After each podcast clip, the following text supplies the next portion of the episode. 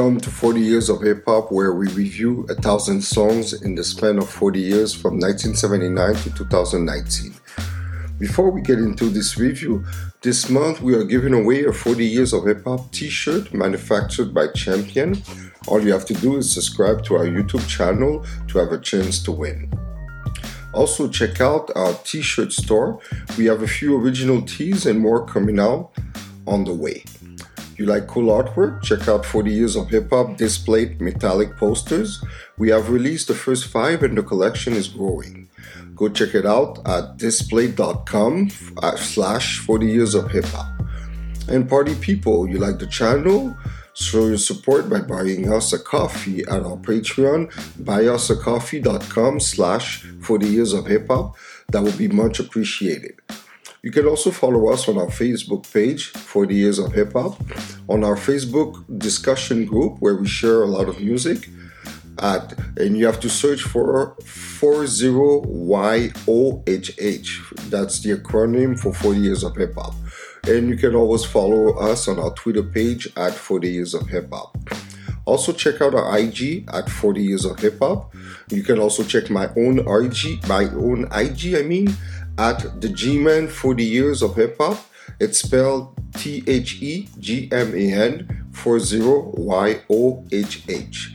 Last but not least, go check out our Spotify playlist page 40 Years of Hip Hop to listen to our latest playlist. You can find all these links in the description down below.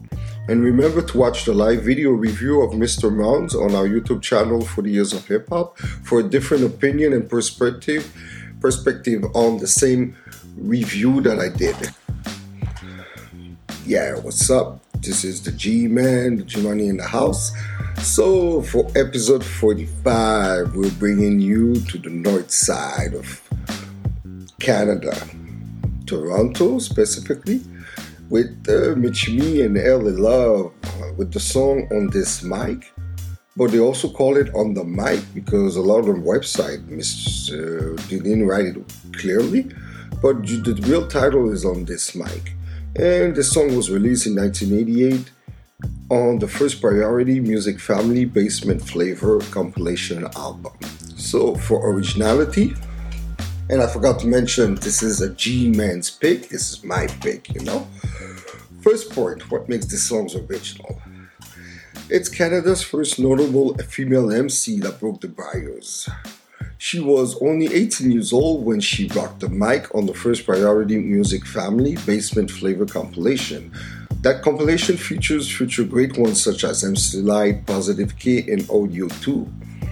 A slept on album it was, one of my favorite until this day and unknown to many people. Amalgamating her Jamaican identity and dialect with a rap persona, the godmother of Canadian rap graced us with this classic track. A sound reminded me of early Justice and BDP sound.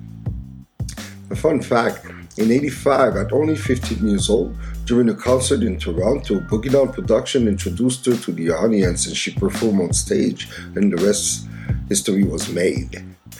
And for all these reasons, for originality, I came up with a five. I know, Mr. Ron, it's a five. I'm starting with a five. You know, but this is a dope song.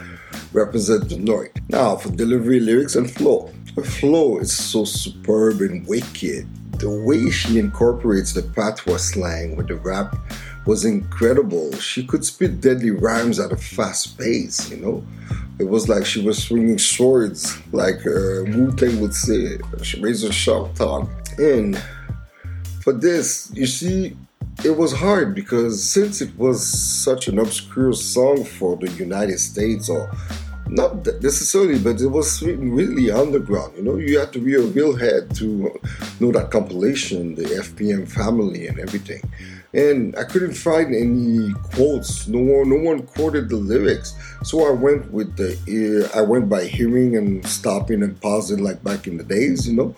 And as quotable, I have two two quotables. One is Tic tac toe, bingo, Michie Mee single. Boys are amazed by my lingo fringo.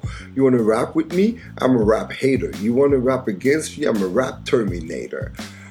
You know, it may not sound impressive, but it is. In 88, this was like fiery rhymes. It was short, simple. Her and MC Lyte have a way of, using simple words and the way they flow and spit the words made the difference, you know. Another quotable uh, that I quoted is every now and then jealousy will occur, but I'll get busy, all you see is a blur. Michie Mee go quite hard to provoke. Like a baker, I need dough to produce more bread. That's why when I controlled the mic, I said what has to be said. Dun, dun, dun, dun, dun, and that's where the beat kicks in, you know? So, er, a fun fact around 86, she met LA Love, and together they formed the duo Michie Mee and DJ LA Love, and were featured on the 1987 Canadian hip hop compilation Breaking Out, which was produced by the great KRS-One and the late Scott La Rock from BDP. Uh, they had two singles on that uh, compilation. It was called Elements of Style and Run for Cover courtesy, no, I cannot say courtesy of Genius.com. I had to find the lyrics by myself, you know, because no one had the lyrics for that song. So, for all of that, the song, lyrics and flow, I came out with a 4.25. C run, stingy run, I didn't give it a 5. You know, I was reasonable. Production and beat. Okay, about the beat. The rhythm is insane. The boom bap style is dope, similar to a Scott La Rock BDP sound. No wonder BDP noticed her and felt her style, you know? It is to this day the most brutal and authentic hip hop beat from the North, you know? About the producer, not much is known about the producers. Beat Factory, the management team, took the producer credits back then, but the beat was really produced by Howard Hughes. Howard Hughes, I mean, no relation with the mad billionaire of the same name, and engineered by Walter Sobczak, one of the founding members of the hip hop rock band Raggadeath. that's a band that used to fuse uh, metal, heavy metal with dancehall reggae style rhythms and vocals. Michie Mee eventually contributed vocals with them later on in her career with the, the Raggadeath project, you know. The song basically contains three classic samples, when I mean classics, you know. The amazing guitar riffs, guitar riffs of Giving Up Food for Funk by the JBs, 1972. That sample was used about 66, 56 times, I mean, in hip hop. And then you got the the classic vocals of Fellows, Can We Still Do It? It was on the song If You Don't Get It the first time, back up and try it again, Party by Fred Wesley and the JBs, 1974. And that vocal, the Fellows, Can We Still Do It? That was using one of my favorite rap songs by Divine Styler, Ain't Saying Nothing. That song actually made the list and will be reviewed very soon by me. It's one of my other picks. And the third sample, Think About It by Lynn Collins. That sample, Lynn Collins, that song about her Think, it was produced, I never knew that by James Brown. That was in 1972. But this is considered one of the most used sample in hip hop history because it was sampled about 2,856 times. Wow. And most notable, before crafting the eternal hit It Takes Two by Rob Base and DJ E-Z Rock. You better think, yo, that sample, that beat. I had that record, man, and I lost it over the years, man. I lent it to some fake ass DJ, and I don't know what happened, and it disappeared, you know. I remember I bought it like 25 years ago, or 30 years ago, I bought that record. When I bumped into it, I was like, wow, that's when people didn't know about production that much. There was not information. Me, it's because I always read the credits. I was a fan of that. I always read the credits and the CD insert, the cassette insert. And it was like, oh, that's where the sample comes, you know? So that's where the hip hop view is generated from, you know? And a fun fact DJ LA Love went on to be a pioneer producer in Canadian hip hop and he joined the Dream Warriors on their second Hopeless also. And courtesy of WhoSampled.com for the information. And for that reason, for the beat, you know, I went with a 4.5 for production and beat. See, Mr. Brown, I didn't give a 5, it was 4.5. it was missing a little bit something on the beat, you know. But it's a perfect beat to me, but there was that point five missing for a classic. No perfect score. Relevance and longevity. Did it doesn't stand the test of time? If so, how? Sadly, it did not actually. You know, it was lost over time, that song. It seems that hip hop, mostly Canadian hip hop, has discarded that song and her part in history. In TO, Toronto, at least, she's recognized as part of the culture because that's where she up from and everybody knows. But the rest of Canada and the United States, that's another case. You know, even that compilation, uh, I never heard anyone talk about it. It's like um, every time I mention that compilation, everyone's like, what, what are you talking about? So, but that's where MC Lyte came. Audio 2, MC Lyte, Positive K, King of Chill, Alliance, that was a crew, you know. FPM, know. Oh, I remember when I had that cassette, I bought it in in Boston in my younger years, you know, about 99, 90. I used to go on vacation every summer to Boston and New York, but mostly Boston, uh, from Beantown, Beantown. And that's where I, I found that tape. I said, oh, that's interesting. And I was like, I rocked that tape, you know.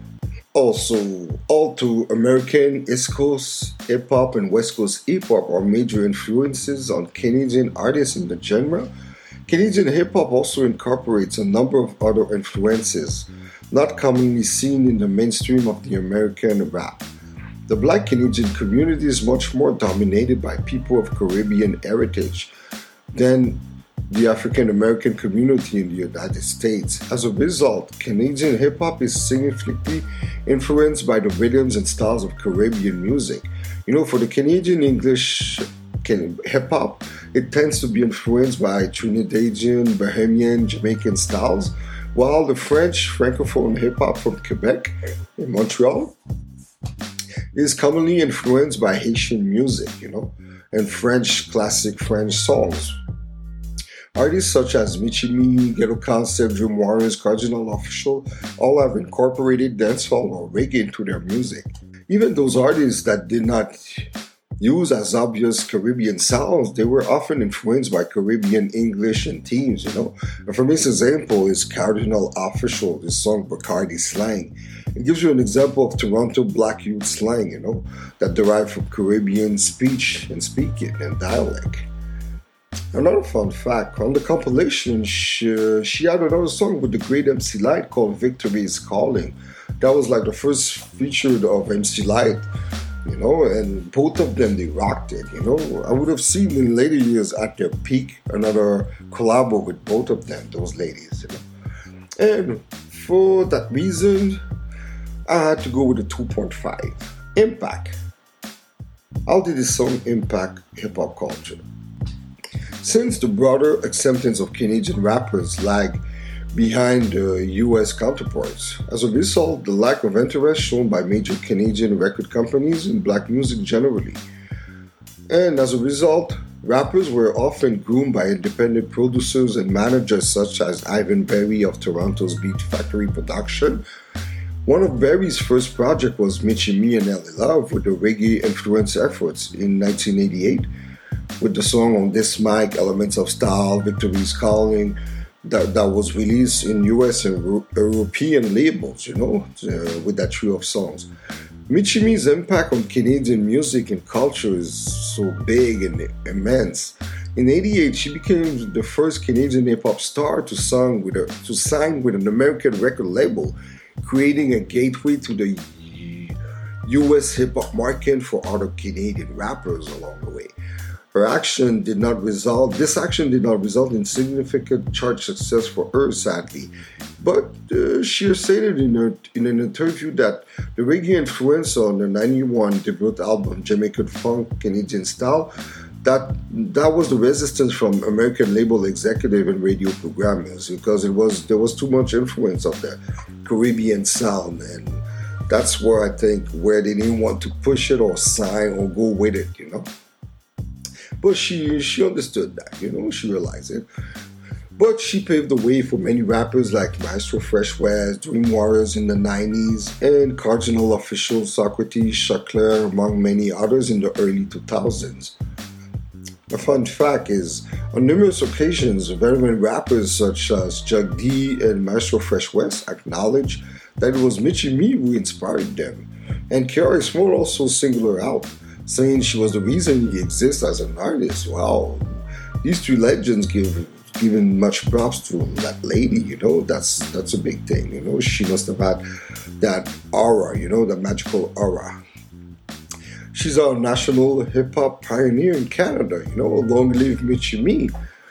Because Michie Mee on this mic, I say what have to be said. You know, and for all the reasons, I had to go with a five yeah, Mr. Ron, I had to go with a five for impact. You know, she had some so much impact in, in hip hop overall. Not only Canada and US, those that know, they know, you know. And for total score, I came out with a 21.25 out of 25. So it gives me an 85%. That's nice. That's nice, you know. So for my girl Michie Mee, don't forget she came out like after 20 years without making a record, she came out in 2020 with a new record called Bad Gyal. You know, uh, if I remember it's Bad Gyal, maybe I don't have the correct title by heart, you know, but go check it out. She's back, she's hot, she's oh, she's always amazing, she's always has been beautiful, she's still beautiful. She got that magic, you know. Go check out my girl Michie. So, this is the G Man. G Money in the house, and I'm signing out. Audi 5000. Peace.